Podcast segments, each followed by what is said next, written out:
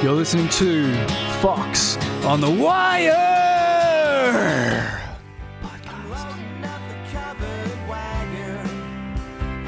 Hello and welcome, everybody. You are listening to an episode of Fox on the Wire. Mick Thomas has some secret magic to his writing. He surely can write great songs that make you say, Why didn't I think of that? But of course, we never do. He writes about mates, rat bags, races, places, weddings, parties, funny stuff, anything. But they are all really great stories and great songs. I feel very honoured and very grateful to have been able to sit down with Mick for about an hour and a half and have a chat about many things, um, about some things that have been going on lately, and of course about what Mick has been up to. So sit back, have a beer, have a cup of tea.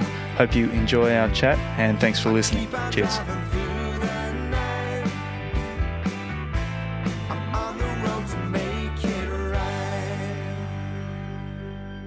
Welcome, Mick. Good to be here, Craig. And uh, we're actually sitting in the band room of uh, your venue, the Merri Creek Tavern. Mm, it's kind of sad at the moment. It is. Been uh, closed up for the last Yeah. few months. Pub with no beer. Yeah, all the shelves are empty of whiskey and such. No, no, it's terrible. Yeah. It does, uh, you know, it sounds sort of fatuous to say it, but um, yeah, Stan Coster wrote the song, I think, but Slim Dusty sang it, and it really is nothing so you know, lonesome, morbid, or drear than to stand in the bar of a pub with no beer. I agree. it really does, uh, does rip your guts out, but that's what we're going to deal with, so, you know. Yeah. Well, thank you for bringing a couple of cans of beer down, so at least we can Yeah. kind of pretend and all. Yeah, yeah. So uh, we had you um, on the show back in October of 2019, which doesn't seem that long ago. That was uh, doesn't sound that long ago, but it seems like a long time ago. Yeah. Because it, it's been such a catastrophic few months. It really does. I mean, purely intellectually, you know, from the idea of just being an artist, it, it really is amazing how your perceptions of time are really stuffed around by. You know what's going on in not just in your life because everyone has a life. Everyone you know is you know meeting a new partner or breaking up with their old partner or you know trying to do the right thing by their family, blah, blah, blah. But for something that's sort of mammoth and catastrophic to happen in the world, does take up so much of your time, and all of a sudden your your senses are so much you know more in tune with what's going on and with the world. And um, I've just noticed it so much that it, things feel that were like a month ago or two months ago feel like they were years ago. You know, so it, it and it really, like I say, on a purely creative, intellectual level, it's it's kind of quite confounding and um, you know, it's fascinating. yeah. I think we've all had to sort of figure it out as we go along because we all, you know, it affected our lives in different ways. Well, it's, Um, and it still is. It's gonna, Yeah. it's gonna keep going. Yeah, so there's no. I mean, I you know despise the kind of jargon of uh, our prime minister, but you know the new normal. You know, but it's things. You know, it's just a, a ad man's way of saying things probably aren't going to be the same. you know? No, in a lot of ways, even mentally, you know, the way we yeah, maybe carry on. Totally. Look, you, you watch watch a television show now or film, and just you see the way people relate to each other, and, and you just keep going, getting this. Don't don't grab them. Don't grab them. Don't shake their hand. You know, like it's all, really quickly we've adapted to this whole uh, idea of distancing, Social distancing. social distancing, and it like it's not to say this everyone's doing it exactly the same, Mm. but already it's become a thing in our head. It's a little warning sign, a little bell that's going off, and um, yeah, it's. I think you know something's changed. You know, something's shifted. You know. Yeah, it's taken me a while to get used to a few things, but especially like the no handshake thing. You know, like Totally, me too. last time I saw you, uh, you know, came down to the venue here, and first thing you do Mm. is a handshake. And Yeah, you look, know, I've never, tonight we didn't do that. I've never been a hugger. You know, like Yeah. people, and because sort of came in after my my generation. I'm 60 years old. We didn't hug. You know, like when we first became, you know, young adults, we didn't hug. You know, like, but you, you hug someone you really liked. But you, you know, it, it was a it was an extreme form of affection, Mm. and during my a- adult life, that's become a much more widely accepted form of you know social greeting. So it doesn't worry me to not hug people Yeah. by and large, you know. Yeah. But the handshaking thing, oh my god, I'm so uh, so tuned into it. You know, like I met Yeah. this I met this guy out the front here last week. He, um, and I, without thinking, I shook his hand and we chatted for a while. And then we left. He said, "Well, I don't fucking care." And he said he shook my hand again. I went, "Ah, Jesus!" And I came inside and sanitised my hands. I was know, gonna say, and it's like it's like fucking, it's so weird. I thought, you know, chances of me getting anything off that dude reasonably small, but uh, you know, it's still a weird. It's just a weird time, and Yep. you know, it'll some of it'll settle down, some of it won't. you know. Yeah, I think the distancing thing, in a way, will stick around. It's just made more people aware Mm. in general. So I don't know how people are going to go back to crowded trains and you know That's that a sort of that's a big one because it surfaces more than anything. Yeah. that that, that sort of um, that carry it. Apparently, you know, you keep hearing all this stuff, and yeah, tonight, you know, believe me or not, before I came down, the thing I spent an hour doing was trying to set up a a, a screen that would go on the front of a microphone. Mm. It's because I just think about a place like this. I think, well, I know personally as a singer, I spit a lot when I sing, I, I- and you know, and as you're saying, well, th- that can travel up to three or four meters. So I can basically be hitting the back of the room from here in, in a room this uh. size. It's you know, it's only 15 meters long, Yeah. and it's like I, I can hit the back of the room like easy. And so I was just trying to trying to think. Of, I mean, I think what we'll, I honestly think what we'll do in this tiny little room is we'll probably have to put some sort of a plastic screen up there so that people's, you know, because I mean, I think um, if someone got on stage in a, in a venue this size and they they had the virus, the virus. Um, you could just you could just get the whole room. You could just go 60, 60 people, bang. You know, so so you know, at what stage are we going to be able to put sixty people in this tiny little room again? Uh, Well, as a venue owner, like, have you have there been any government guidelines? You know, whether it be um, sanitizing the mics after every band or putting No. up a screen between the crowd and the. No, Nothing yet? None of that. Um, no, they've. You know, at a, at a state and a federal level, they're being lobbied pretty hard by some people who are pretty good at you know being squeaky wheels, uh, and yeah, look, I, I, I mean, I. I'll be honest with you. I mean, I'm and I'm not a defeatist, and I'm not a uh, pessimistic person, but I don't know. I just don't see how we can do it. You know, I just don't see what's going to happen unless, you know, I go home tonight and I find out that you know someone's found a vac- vaccine or something. Or, Yeah. or so- I mean, m- my tip is in terms of medical stuff. The more I read, is that I don't think that they'll necessarily find a vaccine. I think they'll find something that mitigates the effect of it, so that it doesn't kill you, so that you can you know, because if we, if we, let's put it this way, if, if the whole population just went back to normal, made sure the hands were clean, just a bit of social distancing and all that, a lot of us would catch it, right? There's no there's no two ways about it. Um, but if we knew it wasn't going to kill us, well, that would be okay. Then it then it sort of becomes like the flu, like like the um, the naysayers were going on with early on, who shut up pretty hard when they started seeing that thousand people a day are dying of it, you know, in countries X, Y, and Z. So that's that's my tip. If if they just get something to say, well, you're going to get it, but you're not going to. It's not going to kill you, you know. And then then all of a sudden, you know, you can. But I mean, this pub, you know, figures on it. it- It's pretty. It's pretty knife edge. The figures that you need to make a pub like this work. It's mm. it's. Very, I mean, I, probably for most hospitality venues, really, you're on, a, on this kind of knife edge about you know X amount of people, you know, for X amount of time to uh, drink X amount of beer. Um, so you know, when we can get sixty people in this room again, you know, how are we going to get the confidence to, you know, especially saying, observing what I just said that like when you're watching an old film or or an old whatever television show, and you see people really crammed in. You get like every time they show something APRA or one of the creative vehicles, something they put up this thing about live music. They always show these crowded rooms, and you and you, and you see it, and you go, ah, you know, like I wouldn't go there Yeah. because I tell you, I wouldn't go there. Yeah. Um, you know, we've, we're doing the um, the Memo Music Hall Sunday week, and there's going to be no people there, right? Just be a skeleton crew. And I kind of contacted the, the venue people and said, "Can we just get 20 in, you know? And they just said, no, we're just not allowed to. I said, oh, that's fair enough. I thought I'd just ask the question.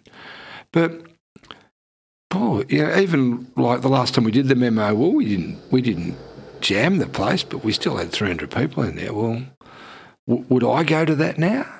You probably wouldn't, you know. Yeah. If someone said to you, "Hey, Merri Creek Tavern's open tomorrow," they got a special exemption because Scotty's Christian band are playing here, and um, you know, there's sold, there's 60 tickets going. There's a spare one for you. Do you want it? Would you Would you come? No. I mean, not to see Scotty's Christian band, but even if it was, you know, I don't know, fucking Royal Headache were reforming or something, yeah, you wouldn't come. I wouldn't come.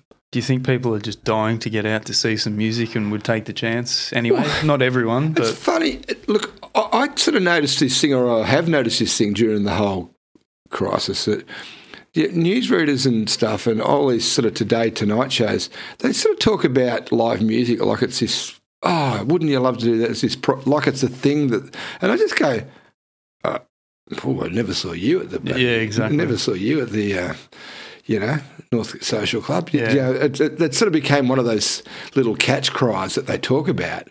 But go, go and see a band and live music, and you go, well, and there's sort of people by and large. You go, well, live music to you is, you know, a day on the green, yeah, once a year sort of thing. Yeah.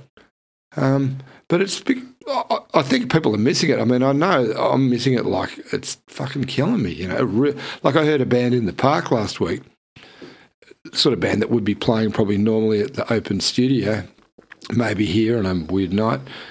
Just you know, lots of violins and accordions and gypsy sort of music. And I went over to him, and my wife said, "What'd you do?" I said, "I gave him twenty bucks." She said, 20 bucks." I said, "I haven't fucking heard a live band mm-hmm. in so long. I just wanted to hear- Sounds so I good. wanted- said it's amazing. and all I can, I said, all I see on the internet is people just, you know, staring into an iPad, just playing their guts out and trying really hard. And I appreciate it. And I'm sure there's there's going to be some stuff that gets remembered like that. But I just really want to see a band. And Mm. yeah, yeah. It's uh, well, someone like yourself who's probably been doing live music what for the last 30, 40, 40 years. 40 years. I mean, Fuck. and this is probably the longest break you've ever Oh, had. f- look, it's the good thing is I get to hang out with my daughter. You know, she's growing up. She's seven. It's the longest I've spent at home since she's been born. Mm. You know, in a in a straight thing, and that can't be a bad thing. Yeah, Um, and I've you know I've only really missed a couple of tours yeah, at this stage, but um, just depends on how we go back. You know. Uh, yeah. uh, so I don't I don't mind that side of it. I'm really used to being at home now, but um, yeah, I mean, just to look in the book and see no gigs, fucking hell. Mm. um, yeah, it's been murderously hard. Yeah, well, I mean, even if you weren't playing yourself, you were probably was- down I here was mixing down here a band. mixing a band, yeah, yeah. just around. which has been, you know, um, and totally, you know, I'm upfront with my wife about it, totally about the, you know, I mean, yeah, we do see this as our investment, this whole place, yeah, but you know, she knows it's my investment in kind of not going mad to Mm. just to be down here mixing a band and just seeing who's who's on. You know, so, sometimes I come down here and I find that the band's got a mixer, and I go, ah, okay, you know, I should go home now. you kick him out. but I'm the I'm- boss. but I'm Out you not. go. I'm not. So, um, I mean, just to show you how much and how quick sort of things changed, at the end of January, this venue, the Merri Creek Tavern, had a bushfire relief fundraiser over the whole weekend. Um, and you had a sold out show at the Spotted Mallard, like a fundraiser Yeah. show. And that was only January when we were sort of I know. dealing with the bushfire. Um, and that just shows like the music industry, you know, is always there to to lend a hand. Yeah, And um, I saw that open letter uh, that basically the whole industry put out the other day. Did you see that? Like, Yeah. There was all different Yeah. musos. I think this venue signed it off as well. yeah, just um, asking the government for uh, a bit more help to to get us through. Yeah, a bit more help and a bit of a directive about how we are going to get back. You know, like James Young, um, who runs you know Cherry Bar and a few Yeah. other things, manages even, uh, works with even. Um, he put out a thing, and uh, you know, uh, it was a little hysterical because it just came on the back of the protests in America, which I just don't like, and I don't like the fact that we did those protests here. You know, and in the same way as the prime minister doesn't like the way the copycat protest. Well, it wasn't just because they're copycat. I just reckon they were fucking wrong. I reckon they're wrong to be protesting and about about that. You know, I mean, if the Black Lives Matter thing, it's obviously a bit different to whether people can. That's that's a bit bit of a different issue as to whether people can go back and work at their car wash or whatever. Yeah. Um, but I just so I didn't.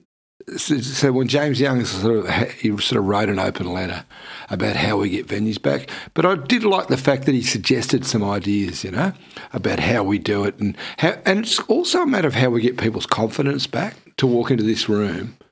The musicians and the and the fans, yeah, really. Yeah, yeah. Look, I, know Wally who plays with me. You know, I was sort of saying, well, the parlour gigs that we do. I said, well, the, you know, they've been fantastic. Nearly all the people that had parlour gigs booked in, because that's the one that we did lose. We lost, you know, a dozen of those gigs.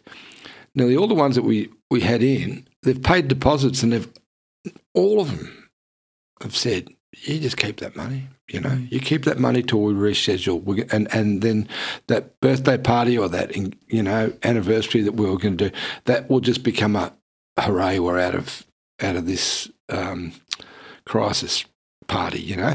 And but Wally's going, well, Mick, he goes, you know what the our punters are like? They get drunk, you know, and they put their arm around you and they Yeah, they hug you, you Yeah, know. yeah, and I go, yeah, I know, but I said, now you've got a really good excuse to tell them to fucking not do it, you know? because up until now you just looked like a prick when you said, hey, please don't touch me, you know. Like, Mm. but uh, you know, I've never loved being touched after gigs and stuff. I mean, No. After gigs, I'm a bit sort of nervy and tense anyway, and someone you know comes up and grabs you, and you go. Please, you know, and, and quite often you come across like a bit of a snob or a bit of a like you're being a bit harsh. So I said, well, now you get the perfect excuse to say to people, sorry, but you're not allowed to take. Yeah. It's, oh, look, it's a government thing, you know. so, yeah, I mean, uh, look, it's it's the the road back's going to be strange, and but I, I think what APRA and Creative Vic and all these people have been trying to say is. You know, can the government please value what we do and, and see us as a resource and see getting us back you know, playing, and uh, please see it as a resource. And, and they're fucking nuts for not for not seeing it because it does generate so much money. especially in Melbourne. Yeah. you know, it's such like well, I guess they call it the music capital of Australia, Yeah. which I guess it is, but that doesn't mean the other states aren't I doing great business care. as well. I don't even care about that. Yeah. It's not a fucking competition. It's just Australia-wide. I, I just want to be in a good industry. Yeah. Like, I, I mean, I, I love music. All I ever wanted to do was play music. You know. Yeah. So that's why you know I live here and not in Geelong. You know, because I grew up in Geelong. Yeah. But you know, Melbourne was where it's at. Uh, I could see that way back when, and um, you know, that's why I'm here. And yeah, I wish they could sort of. I wish they, you know, like I just love the fact that James Young wrote this thing. He said, "Well, can we make sure that there's people at the door of the venue with yeah?" Because, like I say, I've been to restaurants twice this week, and neither time did they have sanitizer. And I can, that's fucked. That's seriously fucked. You know, and uh, and why should they have to foot the cost of you know if like what what would it cost to have you know how many what they're going to go through maybe maybe two liters a day so that's 50 bucks a day it does go a long way though. it does go a long way t- yeah. a tub of it or whatever. Yeah. So you know, so two or three hundred bucks a week. You know, come on, give us give us a subsidy, and and my my tip, and I'm going to push for this because I've got a meeting with the council about all this, is to say, well, if you value live music in Darebin, and you bloody well should, because there's not that many other industries that are based out of Darebin, but live music figures really heavily in Darebin, and you look at how many people it employs, and what we're known for in the north of Melbourne is, you know, it's um, it's a thing, and I think what you know, it's great that there's people out on the street right every day, um, wiping down you know, the button where you go across at the lights and stuff. Well, why not have it night? So f- f- for the Westgarth precinct, you know, this little precinct down the bottom of the hill, well, there's like, you know, 10 restaurants and five or six bars. Why not have one person that works all night, goes around each bar, makes sure there's hand sanitizer there, have a you know a government pool for that. Yeah. There's your hand sanitizer. Comes in and and say for the venues where someone's got to stand at the door and make sure someone signs the book. Call them the COVID angels, you know, and so they come in and they stand there and they say, "Hey, your person can go and have a rest now. They can go and clean up some glasses or wash some dishes, do whatever. We'll stand here for a while, make sure people sign the book, say, Hi, I'm from Darebin, you know, we're Yeah. just doing this, it's gonna be great. We're gonna we really want to look after this place. And then when, you know, Joe Blow, like i.e. me, gets back from collecting the glasses, well, then maybe I stand at the door and maybe they go around and wipe down every table and be really chatty with people. And and and because I think if we do that, then we kind of don't need to have this strict four metres per person, four square metres per person. Mm. We can just say, look, don't be a dickhead. Yeah. Yeah, if you spot someone being a dickhead, you know, staggering around drunk and putting their arm around people, hey, hey, mate, it's just not on. It's not on. We want to get people's confidence. You know, we, we were and and just say to the bar, everything cool, you're right, You know, that guy looks oh he's causing a bit of trouble. You know, but that thing, then they're off to the next venue. You know, and they mm. could just do that around the street all night, and really. That would be such a proactive thing. Yeah. And that's what, like I said, beyond the fact that James Young's thing came out at the time when people were having those horrible protests, I thought it was really proactive because it was trying to say, like, let's try and get people's confidence back. Because people go, well, look, you know, the Merri Creek Tavern, someone went there the other night, someone was standing at the door, they made me sign the book, they made me uh, do hand sanitizer. Everywhere I looked, there was hand sanitizer. Uh, every 10 minutes I looked up and yeah, Mick or Marky were walking through and fucking wiping everything down. You know, they're trying as hard as they can try. And, you know, to send that message is going to be really fucking important. And I think that would send, like, if you did the right thing here and were very proactive and people noticed, I think that would filter to other venues and they would, you know, strive Yeah. to do the same thing because they know that's what people want. Yeah. And you've sort of set a standard there and other venues have to. And what, what look, this is what I, I don't understand in my, you know, ridiculously fucking simple layman's brain, but if the government's giving me 700 bucks a week for job or 650 bucks a week for JobKeeper, right? Well, why don't you say, here's a fucking job to someone, right? Mm. Here's a job. Instead of JobKeeper, to give you a job, and you're only going to get 650 bucks a week. But here's the rub: you start at fucking seven o'clock at night, and you work till midnight, five nights a week. You know, and you just do do exactly what I was just saying. Yeah. And so get a bunch of people, hmm. and just to fucking do the strip and do the street, and all of a sudden you go, City of Darebin's being really fucking proactive. You know, they're doing something. They're on the money. You know, and th- I just don't. I just don't understand the thinking of these. Uh, And it's more of a community sort of yeah, community building and it gets people off their yeah, backsides, not just getting money for free sort of thing. And That's they're actually doing something positive. Yeah, Um, well, I thought this open letter to the government was like there were a few interesting things in there and um, some interesting figures like how much money you know the industry does make. Um, uh, what did they say? Oh, I had it highlighted a second ago. For every every dollar spent on live music, circulates three dollars into the broader community yeah, yeah. um, and we contribute $16 billion to the economy, and we're an asset uh, that is a linchpin for tourism and hospitality sectors and a powerful driver of metropolitan and regional economies. And export to the world. Yeah. So there was so many things in this letter. Yeah, well, was, yeah. What's New Orleans and Memphis? What, Hmm. what are the, I mean, the second biggest industry in Memphis is music tourism, right? Yeah. It's fucking Beale Street. It's all this, and you know, don't. I'm not trying to pull the wool over anyone's eyes. I know that when we go there to make a record in Memphis, we are just like super tourists. Is what they really just go. Who in the fuck are you? You know, you turn up from Melbourne, Australia, but they want the money. Mm. So you know, it, we paid good good money to work in the studios there, right? So that's their industry. Mm. Music is their industry, and it's recognised as their industry. And so you've got BB King Boulevard, you've got all these streets that are named after musicians. Um, I haven't even been to New Orleans, but I'm sure it's exactly the same. You know, Th- there's a music precinct, and I'm sure it's called a music precinct and delineated as that and, and valued. yeah. You go, well, listen, guys, you know, this this strip's pretty amazing. If you look at the amount of, you know, I, I know the guys from Yep Rock in the States came out, um, and Darren Hanlon, who's signed to Yep Rock, um, you know, said, where you going? They said, oh, I think they spent, you know, 10 days in Sydney and three in Melbourne or something like that, one in Brisbane. And they just said, oh, why in the fuck didn't we stay in Melbourne? You know? And Darren just Darren just said took him on a Saturday afternoon walk from the Yarra Hotel into Fitzroy and said we'll stop here, we'll stop there, we'll stop here. And they just went to gig out here and they just said, "F- fuck. They said, is this sort of some weird festival? And they said, no, this is just Saturday afternoon in the inner north of Melbourne. So, you know, what can't Sally Capp or someone just realise that, you know, I mean, I, I don't want to cause the, the north v south ruction, you know, I don't give a shit about what goes on over there, but, um, you know, what can't someone recognise that this is pretty amazing, you know, Mm. that, that to if, to walk up this this street, yeah.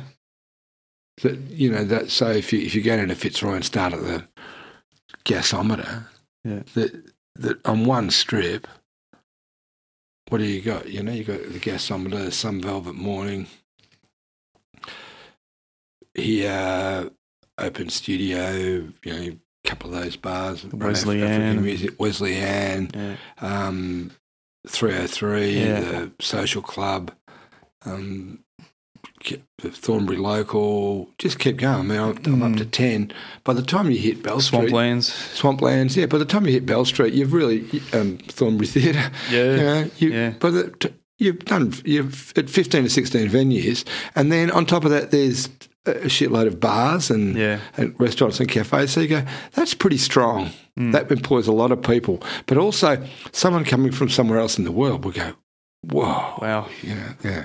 Just like we sort of look up to a lot of places overseas, like Memphis and that sort of thing. Yeah. And we look at it like, wow. And But but look, honestly, I've spent a fair bit of time in Memphis, enough enough to have some sort of opinion, and I just go, well, Memphis is gig guide. If you take Beale Street out of it, Mm. it's just like fucking Tuesday night at Adelaide. Really, it's Mm. it's there's not that much going on. mm, okay. You're not going to see that many new bands, original bands, touring bands. You know, Yeah. you're just not. Okay. Yeah, it's one place I haven't been, but I definitely Yeah, look forward to worth going one day. Yeah, I've done LA and Seattle and going. Yeah, that yeah, side, but there's a whole big chunk I haven't done yet. But um, so do you think in Melbourne, like there'll be a lot of venues that just don't reopen? Yep. Yeah. without a doubt. Yeah, you can say goodbye to the spotted mallard, um, Oh, to really? the gas, gasometer, to the caravan. The caravan, to me, caravan is the biggest loss, you know. Right. And they're all venues that were problematic, you know, in the caravan, like Peter bought his pub down the bush and he wasn't getting into it that much. But the caravan's been so important for really, I, I, I believe it's the, the venue that sort of changed music in Melbourne because they, they kind of just had this thing of like they were going to stick to their guns about play, make you know music that appealed to an older demographic and and they didn't see any problem with that and they've been you know it's been staunch and it's been really successful Mm. you know just a place for a whole lot of bands a whole lot of musicians have kept employment out of that place and it's spin-offs and it's you know and I think the loss of that is going to be just catastrophic you know So is that is it gone as we speak, or Yeah, it's you just? It's dead yeah. Um, so you know, because you've only got to make it so hard, and there's a point at which hard becomes too hard, you know. And that, yeah, it's we're not that far off that with this place, you know. It's going to be hard for us to get going. Whatever happens, it's going to be really hard for us to get back. And there's a point at which you just go, well, you know, it's too hard, you know. Yeah. It's just out of everyone's control at the moment. Look, it is, but you know, there's just some idiocy going on, you Mm. know, and a lot of it is at government level, and a lot of it is you know people making decisions who are conflicted and who don't really have a clue. Yeah. Uh, so sometimes something will happen, and you go, "Well, you've made that decision, but you, you've made it without a real basis of thought, you know, like the, of of." So I just go, "Well, you've never really run a business if you would think that that was acceptable, you know, and you've never put your own money into things, you know, and uh, it's." So you know the whole and the whole idea that we're just going to be back working by the end of September is just so fucking stupid. Mm. It's just so yeah. I mean, I, I'm as pessimistic as I've been. Really, Yeah. about about that. You know. Um, I mean, it was hard enough to run a venue yeah. and keep I mean, we just just got ahead after two years, and Yeah. and like Marky, who's the manager of the place, is saying, well. Yeah, he said, we've just got ahead. He said, but we've just got ahead because he said he works 80 hours a week. He goes, and because I, and he goes, Mick, you, you clean the place for 25 bucks a day. He goes, you're fucking, you're, you're an adult, you know, you're, mm. you're a professional musician all your life and you're cleaning toilets for 25 bucks a day, you know, like, Yeah. that, so that's how we've gotten the place ahead. It- he said, so it's not sustainable where we are. Like, like even even at the peak of you know our our trading, he said, well, basically we had to look at how to wind a better lifestyle into that and still be profitable. He said, and we were going in the right way, but we still weren't quite there. Mm. So what I'm trying to say is, you know, even this place, which seemed to be ticking over pretty well, is still problematic. You know, it's still we're, we're a long way from being, you know, in the clear. And So, I mean, it's not just a matter of getting things reopened and up again because it's not just going to go back to what it was, but it's like the whole the whole model needs to change in the music industry anyway, doesn't it? look, I think, it, yeah, I, I totally agree, and I, I think it kind of has to because it's like the thing of people not paying for gigs, of free gigs, is Yeah. just it's kind of just it's just going to have to go. Where's- Especially, it's going to have to go now. People are just going to have to pay and pay properly, you know. Yeah. I mean, where's that change going to come from? I mean, it's such a. I can't even sort of get the sentence out what I'm trying to say, but just the. Yeah, I guess people. I don't know. Because, you know, so many people play for for free, and then, you know, venues aren't making money either. So it's Yeah. like somehow the venue and the musician have got to work better together or something. Yeah, I don't know. I don't know where the, where the money's going to be. You know, I mean, it's going to Yeah. be, you know, it's, it's look, it's like I swim every day, right? I love swimming, and you know, not having the pool open's been really shitting me. And so, when they went back the day before yesterday, I was there the first day, and we were all lined up outside. And then I went yesterday, and there was, you know, I swam on my own, and today I swam on my own. And it's like, I said, yeah, well, it's just been pretty slow, you know. And so, well, you know, to me, I go, well, I mean, I was I was teary the first day back, you know, because Mm. you go, well, you don't miss what you've got till it's gone, you know. Um, and same with live music, you know. It, it, I guess the people on breakfast radio and breakfast television are going, oh, live music, this live music, that, and I'm going, well, do you really give a shit? No. Like, you said, live music to them isn't the Merri Creek Tavern or No. something like that. No, it's it's you know a Day on the Green once a year, and Yeah. so they're going to find a way to get their gig. So you know, I, I, I um, yeah, look, I shudder to think where we'll be in a year's time. You know, Yeah. and I, I hope I'm wrong, but I, I I don't feel great about it. You know, and I I just don't know. I don't know if there's th- that sense of valuing it as a real as a as a resource and a, as a not just a, as a commodity, but a, as a resource and as a as a really valid, viable, you know, I mean, because just think about when the government turned around and they said, we're going to spend some money, we're going to, you know, stimulate the economy. It's the first thing they do is give money to fucking tradies, you know? Mm. But I, I mean, I think Paul Keating really wisely and wittily called it, yeah, what do you call it, vote keeper, you know? And it was, they were, they were the people that voted these pricks in, right? So, and it's just smoke and mirrors, you know. It's not, they're not giving much money. But if they took that same amount of money and put it into music venues, that, that could have a serious effect, you know. Mm. So, I mean, in this place, what do we need? Well, we need better ventilation in here for sure. We're going to need new sinks out there um, to, you know, wash your hands. Um, like I say, someone to stand on the door. So, yeah. some little dispensation, you know, for someone to be able to be on the door. You know, there's money you could spend on this place, making it a lot more, um, you know, post pandemic friendly um, that was going to create confidence and, you know, some sort of push on all these things to, to get people out and back on the strip and mm. doing stuff, you know. And I mean, at the height of the thing, you know, the the crisis, I'd go to the bottle shop up in High Street and fuck, it's just so distressing to see. just look like the end of the world, you know. Uh, why do you think that um, the government, I guess, doesn't value or doesn't seem to value live music? Oh, I think because they're just dags, you know, the guys that come from, you know, the, the, they just come from the other side of the tracks, and and we're kind of their natural opposition. So it's why they don't. It's why they don't um, value the ABC. Mm. Like I, I, I would think the ABC has been so important this year during all this crisis you know, the bushfires and drought and this. You know, ABC's been such a linchpin for me and such a, a great place to ferment thought and ideas. And it's just fucking so important to have that radio station, that television station there. And it, yeah, it could be so much better. It could be so much better without a doubt. But it's still there. But this government don't value the ABC. Why don't they value the ABC? Because it's just not, they're not their people and they feel that's where they cop their criticism from. So they're not their voters, they're not their people, and they're immediate that they don't like. Well, I think the same goes for rock and roll and for music. Mm. Is that we're not their people. They know that where they cop criticism is from the left, and we're seen as being on the left. I don't. Most of the people I know in music aren't particularly that motive, politically motivated. Yeah. Most of them are small time capitalists like me. It's what I'm a small time capitalist. I work. I run a small time bar and a small time band. You know, I'm a small time capitalist. So,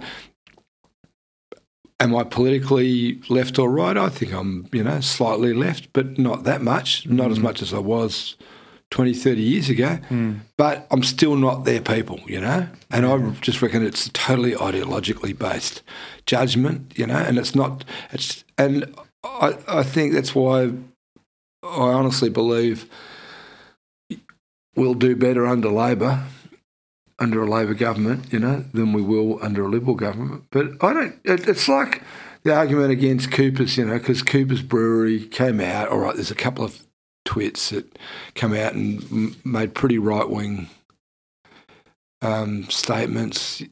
Um, so it was during the last election, uh, and so everyone in the inner city black banned Coopers, and everyone said they're not going to drink Coopers. But talking to Marky, who runs this place with me, he's from Adelaide, and he said, yeah, he said, I totally agree, and it's fine. You can't have Coopers anymore because Coopers is the uncool beer. He goes, but aside from the fact their beer's good, um, he said they are really supportive of rock and roll music, mm. especially in Adelaide. They are really supportive, supportive in a way no other brewery has been. Yeah. He said, and believe it or not, they're supportive of the um, gay and lesbian street parade. They're, mm. they're, the major supporter of it. Yeah. So you go, well, I don't really care that the fact that the Coopers are major donors to the Liberal Party in South Australia, and they are. Well, I think it, that's sort of paradoxical because I think the fact that there's still people on the board of that brewery that are called Cooper, Coopers, whatever, is fantastic. It's amazing. It's kind of very left wing and very old fashioned. The, the idea that a place could stay in a family and not be totally corporatized. And and the idea that they still make beer that's kind of brewed yeah. the, the, original way is to me a you know a reasonably kind of political act because it's against you know mass production and against all these things. So it doesn't have to be stamped, you know, that it's left wing. I mean, I, I just think what they do is great, you know. So, I mean, I wish we could have more involvement. I wish they'd stick some money into some stuff because it's, um, God knows, you know, Young Henrys are the only brewery that that have really sort of gone out on a limb for rock and roll that I can see. I mean, all these other ones are helpful and supportive when they can be, and a lot of them are too small to be of any sort of to have have the bankroll to do it. But what I'm trying to get at is it's um, it should be advantageous to a government to support rock and roll. You know, we, we Yeah. create employment, we make the cities look good. You know, we, we you know the cities the cities with rock and roll that are known for it. They're all cities that are pumping. You know, like Nashville or you know Portland and Seattle and they're all all the cities with really good, strong music scenes. They're all the happening cities. Hermansburg out of New York. It's that's a really happening place. It's a place with uh, New York's kind of you know burgeoning. To, to and it's like yeah, well, it makes perfect sense, you know. And even just in terms of land values, just be really cynical about it. Take a derelict area, put rock and roll in there, put a bunch of venues, and all of a sudden, fucking land prices are hmm. going up.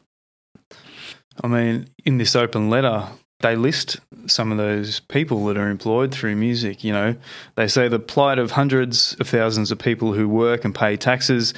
You got musicians, songwriters, screen composers, crews, managers, promoters, uh, production houses, ticketing companies, agents, background music suppliers, and then those who work in venues. Um, you know, uh, record Bastard. it's just a massive, massive industry. I mean, what about on a um, a state government level? You know, Melbourne being the music capital of Australia, so to speak.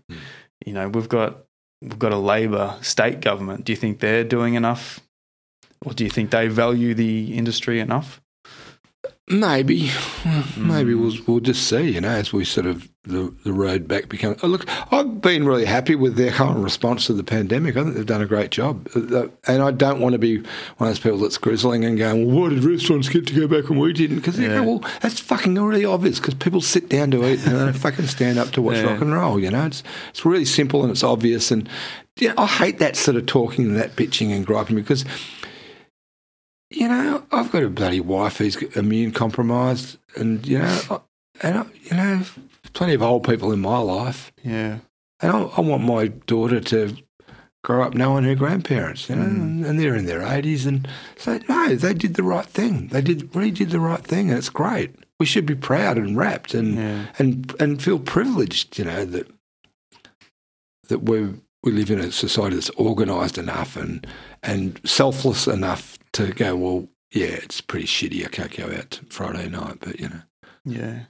I just even if the governments don't get what we're doing, I mean, even just seeing that sixteen billion dollar figure in the economy, even if they don't just recognise that, you know, I, that's what I don't understand. well, I don't understand why they love racing so much. Uh, You know, Yeah. racing's like racing didn't even have to stop. Crown Casino didn't have to stop. All these other things that didn't have to stop. That's yeah, that's where I get shitty. You know, uh, even yeah, the, the the Crown Casino was open for way. Shut up. the Crown Casino was open for way too long. I'll say that straight out. You know, they just should have been shut down so much earlier. They go, no, it's only every second poker machine. Oh my god, have you seen the size of that joint? You know. yeah, no comment on that one. Yeah, That's not my scene. So, all right. Well, you know, it's been a, a downtime, but you haven't exactly not been doing anything. Um, you've released a new single, "See You When I'm Looking at You," and um, it's a chain song that you basically kicked off uh, with a bunch of friends of yours uh, throughout the music industry all around Australia. Uh, the song runs for about nine minutes. Um, it was recorded under isolation, um, and apparently it all started with you tinkering on a piano. Yeah, yeah, which is atypical. Again, yeah, I don't write on the piano so much, but um, yeah, it was just a, an idea, and you know, I think of it by the end of it. And just I did an interview the other day with Angie Hart, who was the first person that sort of got back to me with a another verse for the song. And she just said she just loved the project because she said, you know, she was struggling. She was doing homeschooling with a kid, you know, said 24 7, looking after a kid and not having any, you know, just being totally bombarded by that.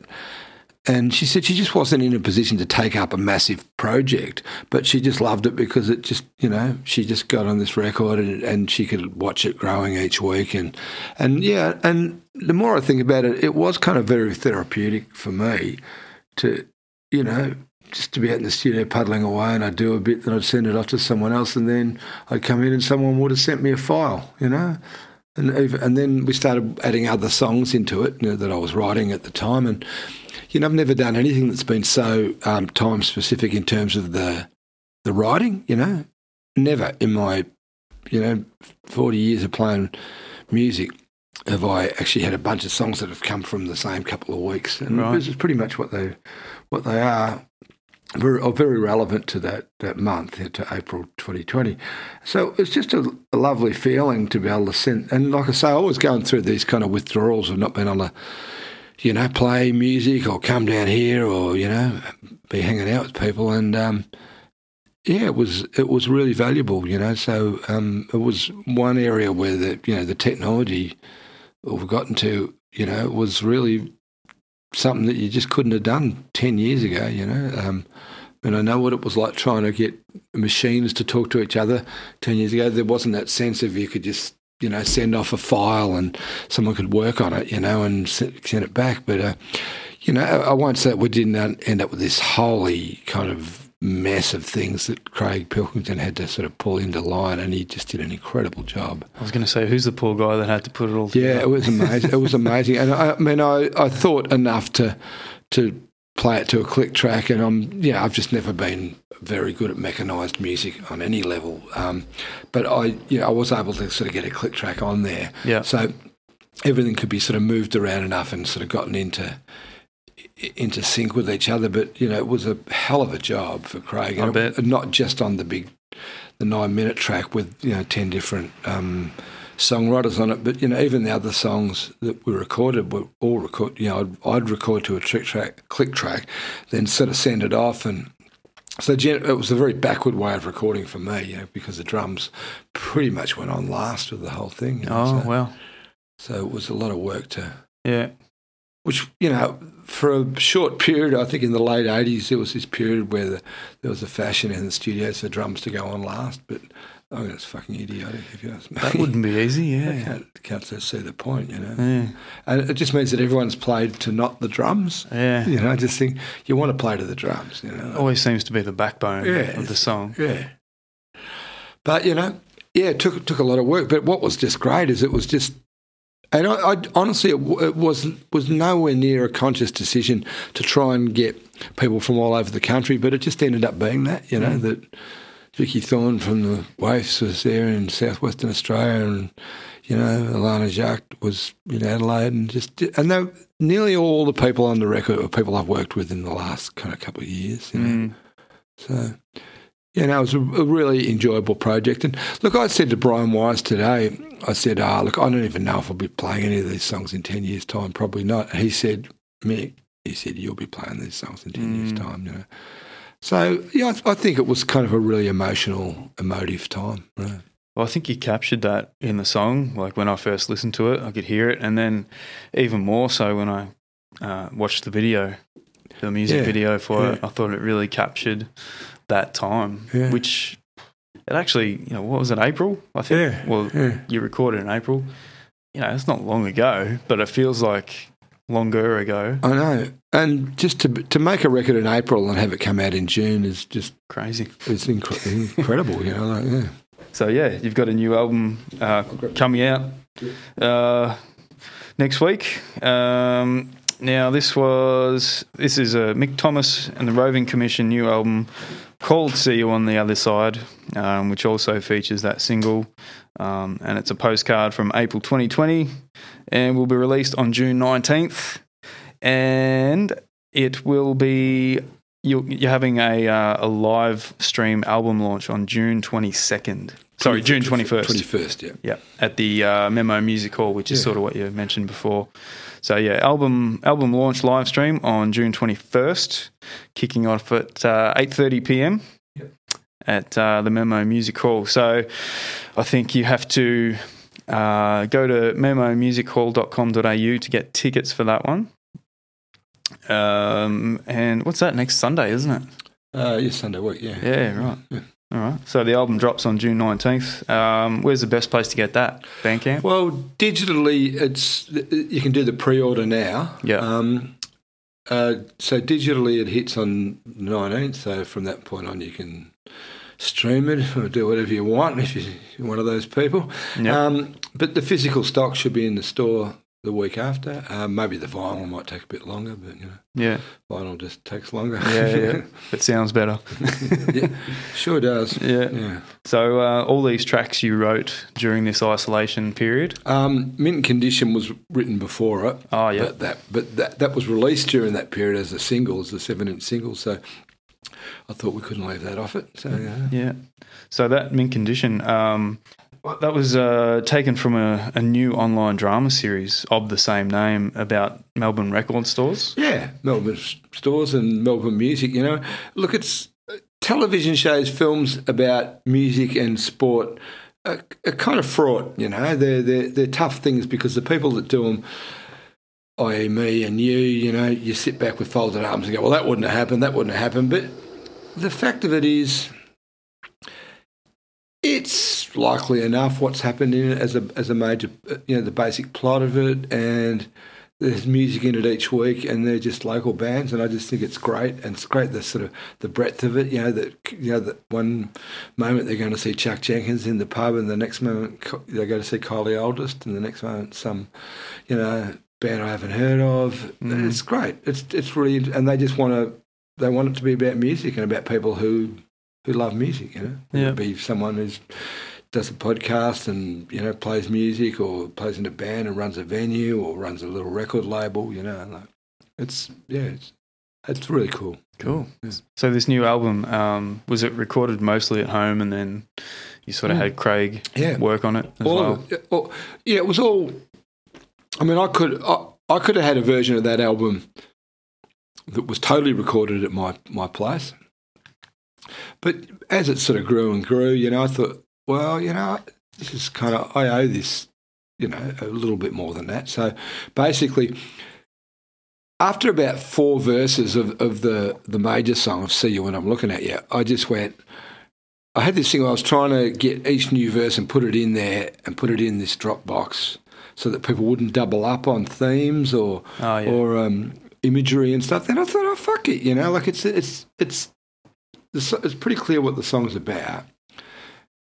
What people make of it, if they double up, they double up. It doesn't matter, you know. Then that just becomes where people's emphasis lies. So there's a lot about dreams, a lot about you know various things, and I- I just think it was just great to let it grow like that. But what, I, what what I'm getting at is at the end, I was left with ten verses, and I had there's one on this one, one on that. Yeah, they're all on different tracks. I Craig, and the great thing about Craig is he's a totally conceptual thinker. So it took it about two minutes to grasp what I was trying to tell him. Wow. Was a, a, a different engineer who might be really skilled at uh, audio stuff would have been going, what, what are you, what are you fucking trying to do here? you talking about? What are you talking about? and Craig totally got it with it, snap. He said, right, okay. He said, just leave it there. And, and so he just sort of started bringing him in and he, and he said, all right, I'm going to edit it up. And he said, you know, I remember him saying, look, he said, the bass is really in with the click track. And he said, and you're wandering all over the shop and you've done all these edits and the edits, some are better than others, you know? Yeah. Um, and he said, the, the organ that Wally's put over is totally fine because it's, it's not really percussive and it doesn't really come. So he said, you know, we just discussed how to get the guitar in time, and he, he just said, why don't you just play the guitar from the start to the finish? And so it's an actual complete guitar track, whereas the bass is edited. And then when we had that, then we put the drums on at the end. Um, and then Cam Butler played guitar to it, which is great because I just I just love his guitar playing. Um, so, and then in terms of sending it all off to people to write verses for it, I, I you know, I've just picked a couple at a time, just because I didn't want it to. I didn't want to send out forty and have you know twenty eight people get back to me with verses, and you couldn't possibly use it. Um, but Dana, I sent one to Dana Gehrman and in Brisbane, and she just put a guitar solo on it. She Oh, wicked. So it's got a guitar solo. it's like you would never think t- in, in a song that long that you're going to actually give up a whole verse for a guitar solo. But it really kind of is a really great little moment in Yeah. the recording. So I just sort of thought it was a really funny thing to do, you know, and it, it just made me chuckle. But um, it, yeah, it was just really. Um, I know it was. It, it- I mean, I don't really want to keep recording like that. I, I hope that's not the way it's going to have to go from Yeah. now on. But it was a really valuable way to be able to do it, and it was kind of really good therapy. And a few of the people have commented that you know it was just to be involved was was, was really great, and it kept people a bit in touch with each other. And Yeah. Yeah, I think without today's technology, it would have been like imagine going through this. Uh, yeah, I don't know, twenty years ago with, uh, well, not not you know not having Zoom and yeah, uh, yeah. like you said, not being able to send audio files across and that sort of thing. Look, just that sending audio files because I, I mean, at the end of the weddings, you know, when we kind of realised that, like we, we talked about home like recording ourselves when we did King Tide, which was the last album, and we were we sort of discussed buying like a tape machine for twenty thousand bucks, and uh, you know, and all this stuff Yeah, and we just kind of weren't in the right headspace. And then ADATs kind of hit, and we did we did Riveresque on ADATs, and with a guy who was pretty good at wrangling them, and they were really ornery machines to Mhm. to, to do it. But we came out of that thinking, wow, well, this is going to be possible to record ourselves in the future. You know, we said so. Me and Jen in the Anderson- future with flying cars and stuff. yeah, me and exactly like that. Me and Jen Anderson and Paul Thomas, we said, let's go out and we'll buy this. We'll buy. We'll each buy a little rig, and then we'll have it so they can hook together, and we can record the band. We all went and bought ADATs that wouldn't speak to each other. No. So I bought a Fostex ADAT, which is uh, like a super VCR sort of thing. She bought like a Tascam one, which is this other fucking tape. Paul bought this fucking thing. I don't know what it was. It was like a, a you know, an eleven track thing. It was, it was the bizarrest thing. And they just fucking would not talk to each other. There's no way any of those machines would ever be, you know. The only way you could ever make those machines work together would be to fill up the eight tracks on that one and to bounce them down into two on that one, then fill up the next six on that. Then that would be the only way you could Yeah. do it, right? And I, I can remember when home recording, look, the guys in Boom Crash Opera, when I first met them, they had two Fostex four tracks Yeah. and they'd record four tracks on one, bounce it down to two, another two tracks, bounce it back to two. They just go back and forwards like that. They did incredible recordings like that. Right. Amazing. They were they were absolutely amazing. Wow. Um, but there was no way that, that was going to happen. So we just sort of gave up the whole the whole idea of machines talking to each other or being able to record in one spot and take it to another. That was that was the most foreign thing. That in the last few years, I can't remember when, when it first happened, but uh, when someone, you know. Did something and I got them to do something remotely, and I thought, oh, that it's actually really doable now. Yeah, definitely. Yeah. Yep. Mm. It just needs some uh, some poor bugger like Craig to Yeah, put it all together, like a genius. Well, we, well, something that he learned during this, that, as well as I, as well as me, is that sometimes when you convert things to MP3s, they do weird things timing wise, oh, okay. and they, they don't, and they stretch. So, that, but they don't Ah. stretch in terms of pitch, but they just they can stretch slightly in terms of. And that, that's what we put it down to. And we put it down to something as simple as just because I was so so busy with it that I started doing this thing where I was bouncing tracks down to MP3 rather than bouncing them down to a WAV file Oh, and converting them yeah. to MP3. And the ones that I'd bounced down to WAV and converted to were fine. But we worked out that nearly all the ones that I just bounced down to MP3, the machine did something weird and it just did this one thing. Uh, it was just bizarre, you know, and it was. It was just kind of like a couple of hours of sitting there, and Craig sort of worked it out mathematically. I don't know how the fuck he did it, but he did it. Yeah. Genius. yeah. Oh, there's always something, like we said earlier tonight, there's always something technically, even in this little room when we set up, you know, we Yeah. had a little uh, ghost in the room that was Yeah, causing a buzz and we just had to move the tables and we're all good. yeah, and it's it's kind of why I like working with people, you know, because Yeah. that's why you, f- I feel a bit hung out to dry technically, because every day I'm dealing with a technical problem that's Yeah. just way out of my league. You know, so. Uh, so, what can people uh, expect from the album launch, from the live stream? Uh, we're going to get a few of the guests down. You know, I've got a good set in my head. Uh, Brian Nankervis is going to compare it because, yeah, you know, I, look, I don't want to take anything away from anyone else who's been doing stuff doing this because everyone's been dealing with it. But uh, I've just gotten sick of seeing people just grinding away into a fucking iPad, you know. And so, yeah, it's going to be produced and it's going to look good. And yeah, and I, I kind of think, you know, back to the idea of how is this going to change the nature of work? Well,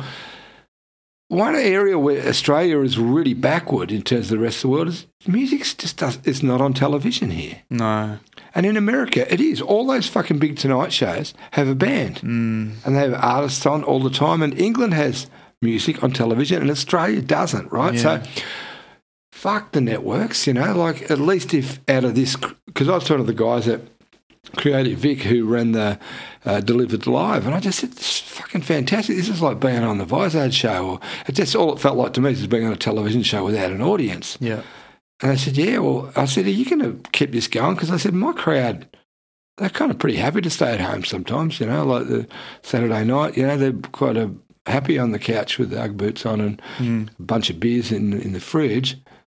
And they're going to watch the footy and then just switch over to, you know, yeah, s- uh, uh, and everyone's getting the setup now that where they, their iPads or their computers will run through their tallies. mm, So people have got these fucking big screens in their in their rooms, and Yeah. you know, I, I saw a few pictures people sent me of people sort of dancing in front of screens. It looks weird, but um, I, I think it's going to. I don't think it's going to disappear. That's what I'm saying. Yeah, the idea of a broadcast, but the ones that are going to survive are the ones that are done well and devised well, and you know, a couple of them I felt a bit hung out to dry technically, you know, because I just it's you know I'm supposed to be just playing music. I'm not, you know, it's pretty hard to do shit when you've got a guitar around your neck and your fingers and yeah. sausage, You're trying to focus on actually Mm. playing well, and I mean, I, I grew up with uh, Recovery yeah, on the ABC on a Saturday yeah, morning. yeah, That was the best thing. yeah, Even now, like when you watch some of those episodes back, just just watching it back is great. Mm. Um, so you know, that's one show I really miss. yeah. Well, what happened to all these shows? Yeah. I mean, surely someone would watch them. You know, like, Weren't they talking about a reboot for Recovery at one stage with uh, with Dylan Lewis? I mean, he could still do that for sure. He'd still Yeah. be great at it. Mm. But yeah, there's there's just not much. Like even video hits, you know, well, your Mm. commercial hits, that's not even on anymore. I don't think so. yeah, but, um, but um, those don't mean anything to me. Those shows. I Yeah. mean, At least it was something. Rage is rage, but you can't get. I mean, I, I haven't been able to get on Rage for fucking so long. You know? Okay. I keep making clips and doing things, and they just don't want to play my shit. You know. Yeah, well, I remember uh, I released my first solo EP in 2012, Mm.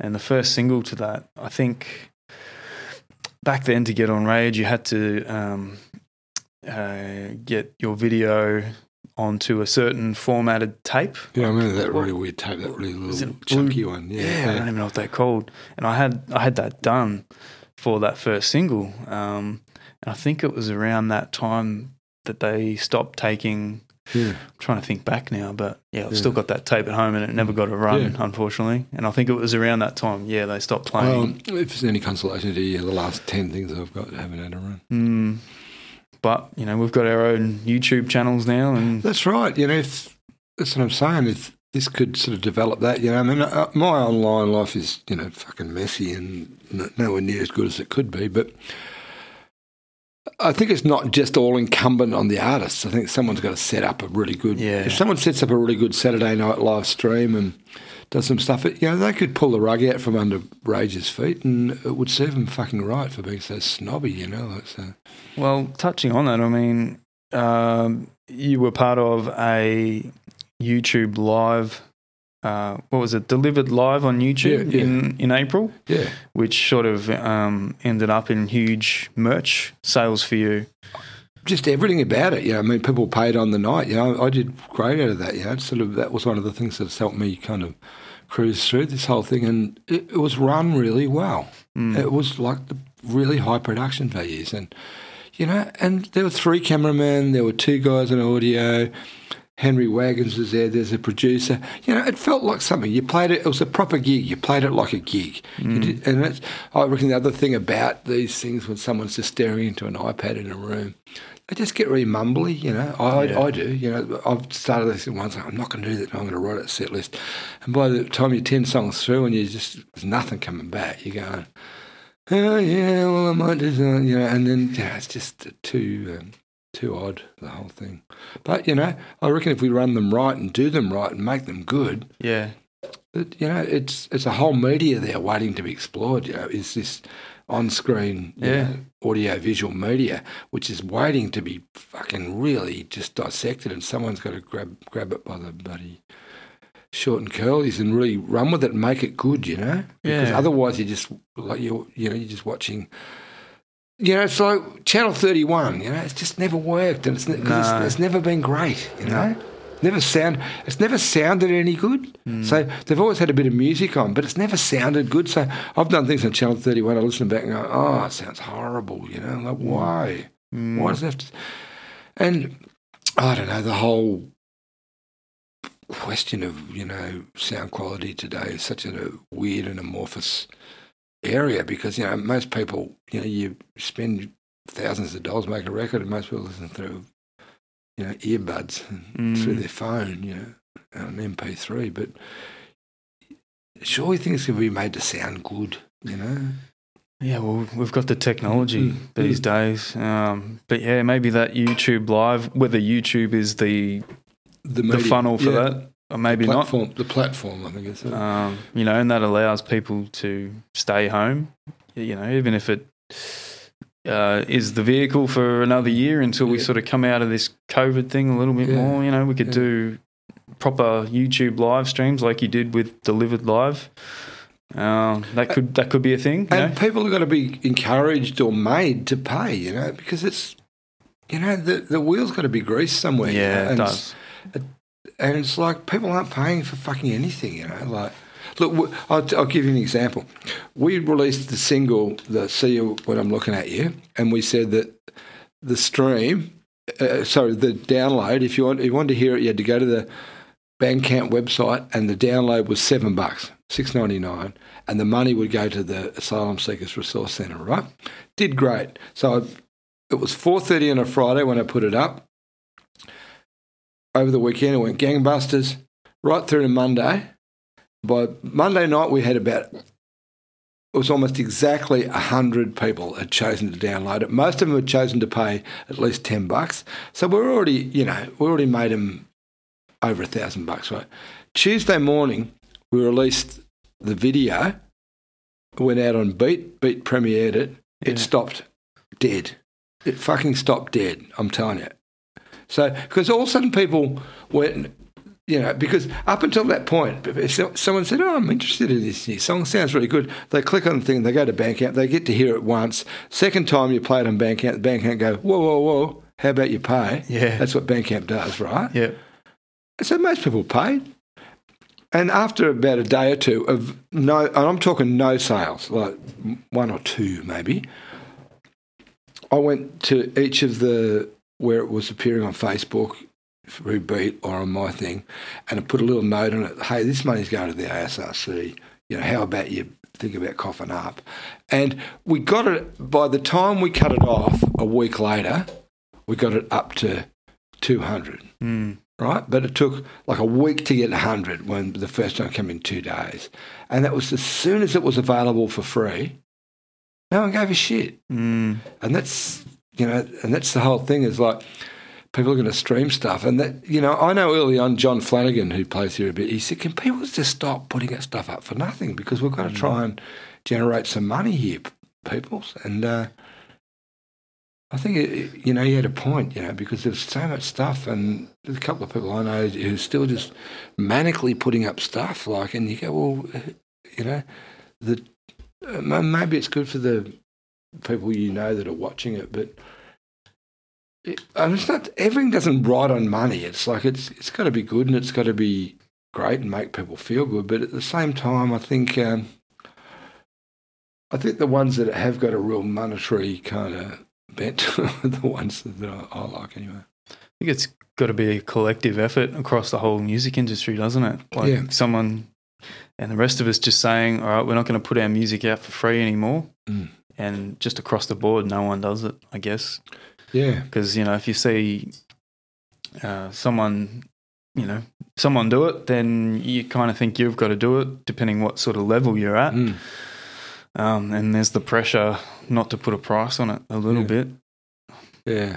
But I think money's got to come back in the in the pocket of the come even back if it's just a little bit. somewhere. Yeah, yeah. I mean, th there's an article that um, Kirsty Rivers posted quite early on in the whole thing, and it said that this thing could actually kill the music industry, Mm. and maybe it needs to die. You know, because it's may, maybe the model's all wrong. Yeah, Maybe the model's all wrong. That, and I think it's. I, I think the model is all fucking wrong. mm.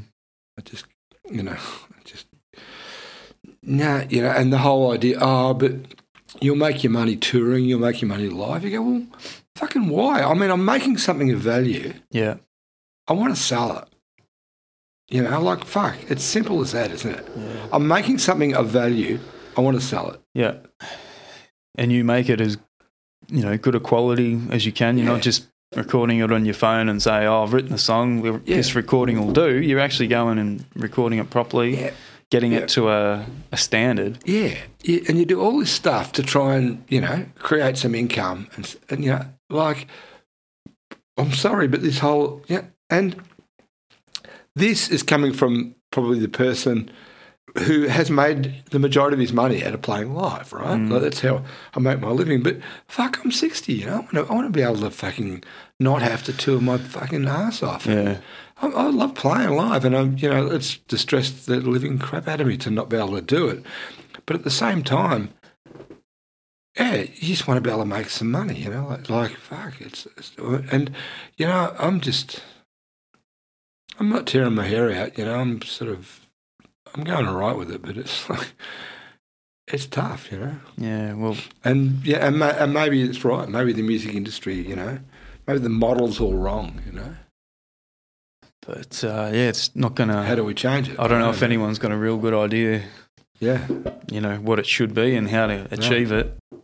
No, and, and I'm really aware that I'm fighting this rearguard action, you know, with my whole kind of like buy a t-shirt, buy a fucking beanie, buy a bottle opener, buy a whatever. Yeah, that I'm just, I'm the kind of last of the fucking Mohicans really Mm. doing that, you know. You're good at it. I'm good at it, yeah, yeah, but and I've it's because I've had to become good at yeah, it, you know. yeah. Just yeah, I mean, I'm I'm I'm the guy you don't want to be standing behind in the post office queue. oh, we've got worse than you. yeah, no. I see. Like, um, I'm trying to it, it's like a cosmetic company or a Yeah. is what it's like a natural cosmetic company, and they're always in there with heaps and heaps of shit that they're mailing out during all this. Yeah, we've got a few few different ones. So Yeah.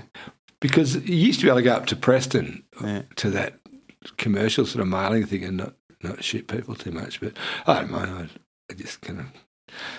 Yeah, all the women know me in there. Yeah, no, we all know Mick, and uh, we always, you know, always happy to see you, obviously. So, um, I know. I've always. Um, it's you know, it's a great and it's a great privilege to, and it shouldn't be a privilege, but to be in a country that does have a really functioning postal service. You know, I Mm. mean, how would you feel if you're in fucking Greece at the moment? You know, mm, like I, I don't reckon I've had a fucking parcel go to Greece that's gotten there in the last two years to the people I know in Greece, yeah, or South Africa. yeah, But there's not a postal service. yeah, Nothing gets there. You know, I've got, I've got like this one fan in South Africa, and she just gets it's fucking pointless. yeah. She's tried to send me stuff, and she gets just doesn't get anywhere. Mm, yeah, some countries are a bit iffy, so maybe question me on that before you actually put it in the post, and I'll. Yeah, oh, I know Greece and South Africa. Yeah. Fuck. I I have like a, a little Bluetooth speaker.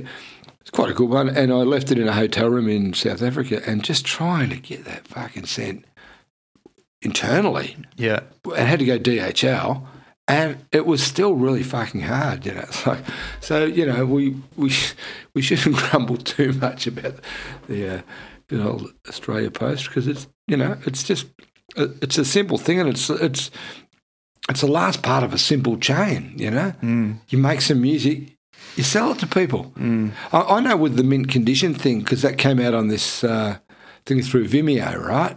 And the guys that made it, they said, "Oh, here's a link," you know, and I linked up and I went on to Vimeo and probably fucked it up five times and finally got through. And it said, uh, mint condition, it said restricted access will cost $10. And I went, oh, I fucking did some music for this. And I thought, you know what? That's less than a pint of beer. Yeah. These are really good guys. They've been really good to me.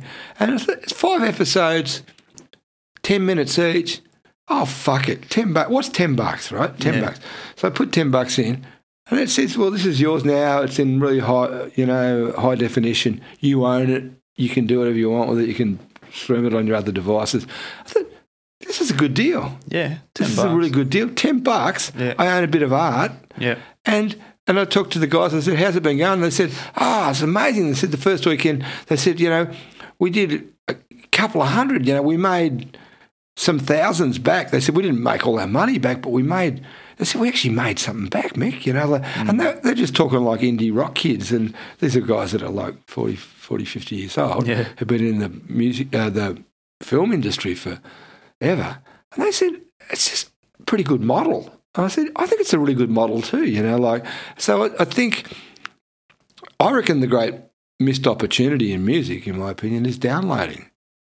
Paid downloads. It's, to me, it's the great model because it's like people can get things at a really high resolution. They can get by WAV files or AIF, AIFF files, and and um, you know they can own it. They can do what you want with it. You can play it on a stereo. It's going to sound fucking great. Yeah. Uh, the, the money goes straight to the artist. There's no there's no physical product produced. There's no wastage. Mm. There's no petrochemical fucking nightmare.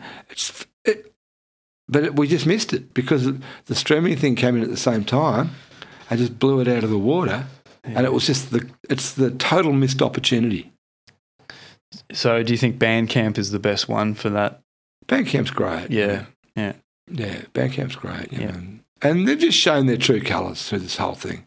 Mm. This whole once a month, no fees. Oh, yeah. Yeah. Yeah. Where's fucking uh, Spotify on this? Yeah. You know, Mm. where's fucking Apple Music on that? You know, how about once a month you all fucking waive your fees and you know give the artist some fucking money, guys? You know, like fuck, it's. You know, once a month, I get I just get a reason to go online and say, "Hey, buy some of my shit tomorrow, please."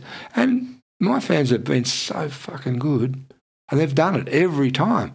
And so that day, instead of getting, you know, a few thousand bucks minus 10% or 15%, I get a few thousand bucks. Mm. And another thing is that they're obviously people who run on the smell of oily rag because they understand one thing that this fucking government know that no one else understands is that cash flow is your fucking, it's the most important thing. So the money goes straight into your account. Mm.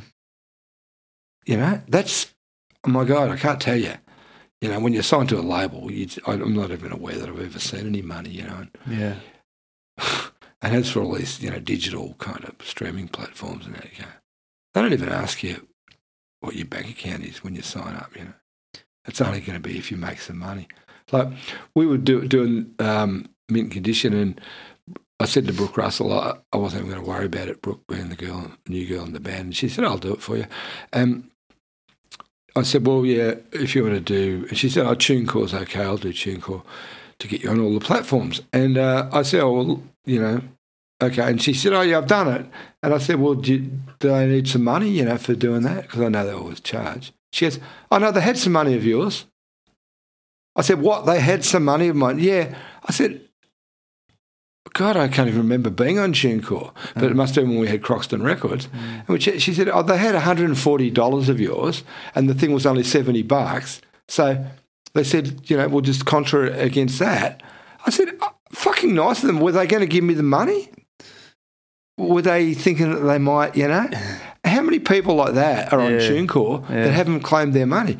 So no one expects to make money off these things. No. Oh, So yeah. they've all got they've all got all this money. yeah. They've all got this money sitting there. Mm. Fucking billions. It's billions. I was on TuneCore. I used to use it, and then you know I had a little balance in there, and uh, I'd, I'd forgotten about it, and I had to actively cash it out Yeah. to get away. And then I went over to DistroKid. That's where I'm DistroKid now. Yeah, I, I can't complain. You know. Good, but do you get any money? Do they pay you? Uh, yeah, Yeah. yeah. Because I, I went to try and get paid through TuneCore, and I said because I just wanted to claim the balance, and uh, I had to register for all this IRS stuff, all this American stuff, and Yeah. I go, "Are you kidding me?" I, I wanted sort of tax returns and Oh, really? Well, yeah, all this American. It's Oh. just stuff to deter you from doing it. It's the, the whole industry. It's based on this complete Mm. sleight of hand. It's fucking. There's so much money floating around that just no one has claimed. Yeah, I haven't seen like like you said, Spotify or Apple Music. I don't think they've sort of come to the aid and sort of No. done anything. haven't in done this- anything, have they? No. Bandcamp have recognised it. There's a fucking problem on, Yeah. and and the and the whole Black Lives Matter thing. They've recognised there's a thing on. There's, do you want to donate to this? And it's like fuck. They, you know, they're part of the real. They're part of our world. You know. Yeah, That's why everyone loves them. And you know who hates them? Is fucking the record companies hate them. The Oh. publishing companies hate them because they won't. They won't account to them, you know, which is uh, you know sort of bad. So maybe they're sort of stealing money somewhere. I don't know. Hmm. I don't know. Now, um, Rob Heller, you know Rob Heller, he uh, he sort of helped me out with some um, you know some questions here and there, but he was wondering with the parlor gigs, um, they've, they've been cancelled at the moment. Yeah, they have been. Yeah. Yeah, do you reckon they'll pick back up? Um, well, they've all, like I said, they've pretty much all paid deposits, saying that Yeah. you know they're going to do them. IOU sort of thing. Yeah, well, just one we rescheduled, you know. But the thing they're all having to get through their heads is, is that like no one really wants to book anything before October. Yeah. And then after October, we get busy, so Yeah. they're all going to have to be early next year, you know. Well, he was wondering what we can expect from you if you turn up to an event. Oh, I bring as much of the band as I can, and look, I, I kind of said to the band when we put all these parlor gigs in, it was to create a pot to go and do a new record. Um, so I said to the band, I just I want your help, you know, this time around. I don't want to the whole, you know, I I'm kind of wired up to like being in a band, you know, to be playing with other people, and I just think that's where the real rewards lie. You know, Yeah. when you make something with someone else and you feel like you you've done something. So yeah, it'll be me, Wally, Brooke, whoever, you know, like um and also, you know, that thing of being in a room with a bunch of people who appears to know your back catalogue yelling at you. You really do need someone to deflect some Yeah. stuff, or it can, you know, get pretty uh, gnarly. Um, Jared was wondering how do you how do you feel about the song Father's Day? He actually wanted you to play it as well, but yeah, we don't yeah, have I a guitar play here. it all the time. I play it all the time. Um, yeah, I'm, you know, I wish I had ten more. You know, Yeah. Um, but maybe it's like Paul Kelly's got ten more. You know, but maybe it drives him nuts that he has to play those songs all the time. You know, I don't.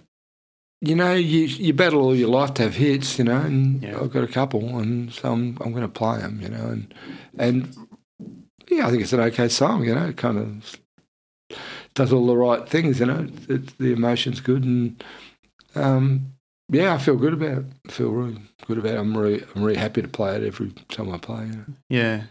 And as uh, Barry Morgan once said to me, "There's only one thing worse than having a song you have to play every time you play a gig.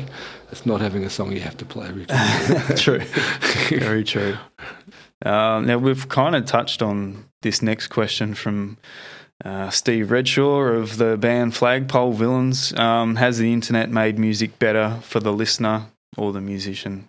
We kind of touched on that already in different ways. Look, I think you've got to take what you get, and I think at the moment it's it's kind of I've gotten some value out of it in terms of this record I've just done. But look, I think overall, no. Mm. Um, and I think the reason why, and and this is the great danger at the moment, you know, as we stand, is that the internet's assumed even more of a, a oh, what's the word, a focal, it's become even more of a focal point of the industry. Um, and that's been out of necessity, but, you know, I've felt really strongly the danger in the last five or six years looking at music is that there's so many musicians that just kind of, you know, they can create some sort of appearance of success online and it's not real success, you know. Mm. Um, and it's a real danger. You know, it's a real, it's a real, and the figures. I hate them. You know, the likes and the whatever and the, all that stuff. You know, they don't mean that much. Most of them. You know. Um, you know, to the point where you know there's someone you probably know I'm talking about who's who I know has had a viral hit, you know, and that person is not able to draw a crowd, you know, and you go, well, it's just fucking stupid, you know. Mm. It doesn't mean that much, the whole thing. Um, but as a tool, yeah, it's great, and, Yeah. it, it's, and it's been as as a tool in the this last little period, it's just been magnificent. It's been just something that I just shudder to think what would have Yeah. happened without it. Yep. But maybe I would have written a fucking book, you know. Mm. I, I don't know. Um, and I just think the danger w- with life becoming more and more focused to be online is that it could just assume more and more of a, a, position where it becomes the kind of criteria for success that's not real, you know, that's, that doesn't I think that's already anything. there. Yeah. I, I- Yeah, I can. but it could just be so increased during Yeah. this that that you know people's uh, your perceived success is so much greater than than what it is. You know, and it's, it's kind of weird. Like I I felt sort of damned with faint praise a couple of times in the middle of this whole crisis when I did like the delivered live and also I did one for, uh, stream for the riverboats and they both said, "My God, you had so many people." Mm. Well, you had more people than than anyone has had, you know, that paid and come on the screen. And I said, what the fuck, you know? I said, I'm fucking out there playing my guts out Yeah. fucking for the last 20, 30 years. Do you think it. I haven't got any fucking one who wants to... Yeah, you think I could have done that if people weren't fucking interested, you know? Yeah. But they kind of talk like, wow, that's amazing. And I go, well, no, it's you're the fucking one who's backwards because you're sitting on the fucking internet Yeah. and not seeing the fact that Mick's still out there playing to crowds, you know? So fuck. Um, so yeah, look, I, I just think it, it's it's just problematic, and that's the only word I can use, you know. And you can't not use it. You can't ignore it. It's there. It's it's going to be there. But, oh, I just just think the danger, and it's just, the danger's been increased, you know, by tenfold. You know, of just people who thinking they've got careers when they haven't, and people who just think that you know, publicising. And we, and we all do it. Mm. None of us go, oh, didn't have much of a gig last night. Mm. No one came. Yeah, we all go, oh, what a great gig. I've got the best band in the world. You know, I love my band. I mean, the inter- the internet and the presence that you've got on there is perceived more as a real world thing Yeah. now or something, which Yeah. it probably is. Yeah, it's become like more. it or hate it. Yeah, it's become more more of the real world, like the unreality. Yeah, the um, the virtual has become more of the Mm. actual. You know. Yeah. Um, I'm going to show you this photo. Yeah. You can't see it on the audio, unfortunately, Oh, folks. yeah, yeah, Does that look familiar? Yeah, yeah, yeah. Do you know where that is? Is Now? that Crosstown? Yeah, Yeah. Crosstown Studios in Preston. Um, I because I'm going to start recording there again soon. So I was there the other night and I took that photo because Josh said, uh, Yeah. Yeah, I built Um, that box with Craig Pilkington, the boxes that, that it's in. yeah, Because it, it was in this big rack and it was like, it's so heavy, like in the rack. It's like, it's, it's like it's 90 kilos, you know, yeah, right. at the machine. I, I bought it from New South Wales and it came out on the back of a truck, like wrapped in, in bubble wrap. So what is it? It's a Tascam Tascam uh, tape machine. Yeah, it's a one inch tape machine. Yeah, it's great. They're great machines. They're Yeah. They sound great. They sound. We did. I did two albums on that, and someone else did it. Uh, Van Walker did his first album on that. Chris Altmann did two albums on that. That machine. Yeah. Yeah, they're great machines. Well, he's got that set up in his um, control room there. Yeah, yeah, And I said I was catching up with Yeah, you. yeah. And he's like, Yeah. oh, tell him I got his tape machine. yeah. That's great. so I thought I'd show you a oh, photo. good to know it's still working. Yeah. Yeah. Um, all right, Mick. Well, thank you for your time. Yeah. Really you. appreciate it. Yeah. Great to uh, to catch up with you again. Yeah. Good on you. Um, so we've got your. Let's do it again. We've got your album released on June the nineteenth. Digitally, June nineteenth. Um, I think the physical will be in the shops by the twenty sixth, uh, and the live stream record launch is on Sunday the twenty first. Yep. So get get your tickets from memomusichall.com.au. Yeah. Showtime eight thirty. And um, I think- Digital doors at eight. yeah, put your slippers on and be ready by eight thirty. Get rocking. No, no slippers. We want, we people in boots. Get on the beers. Yeah, absolutely. Well, thank you, Mick. I really appreciate your time, and um, it's great to chat to, to someone like yourself who yeah. who's been in the industry for so long and done so many great things. So, mickthomas.com. That's where you can. Uh, that's where that's where the uh, the magic happens. That's where the action is. Yeah. And uh, thanks everyone for tuning in for a uh, special episode of Fox on the Wire. So I hope you enjoyed it. Cool. And, uh, thanks again for your time, Mick. Cheers. Okay, cheers. Enjoy. Thanks everyone.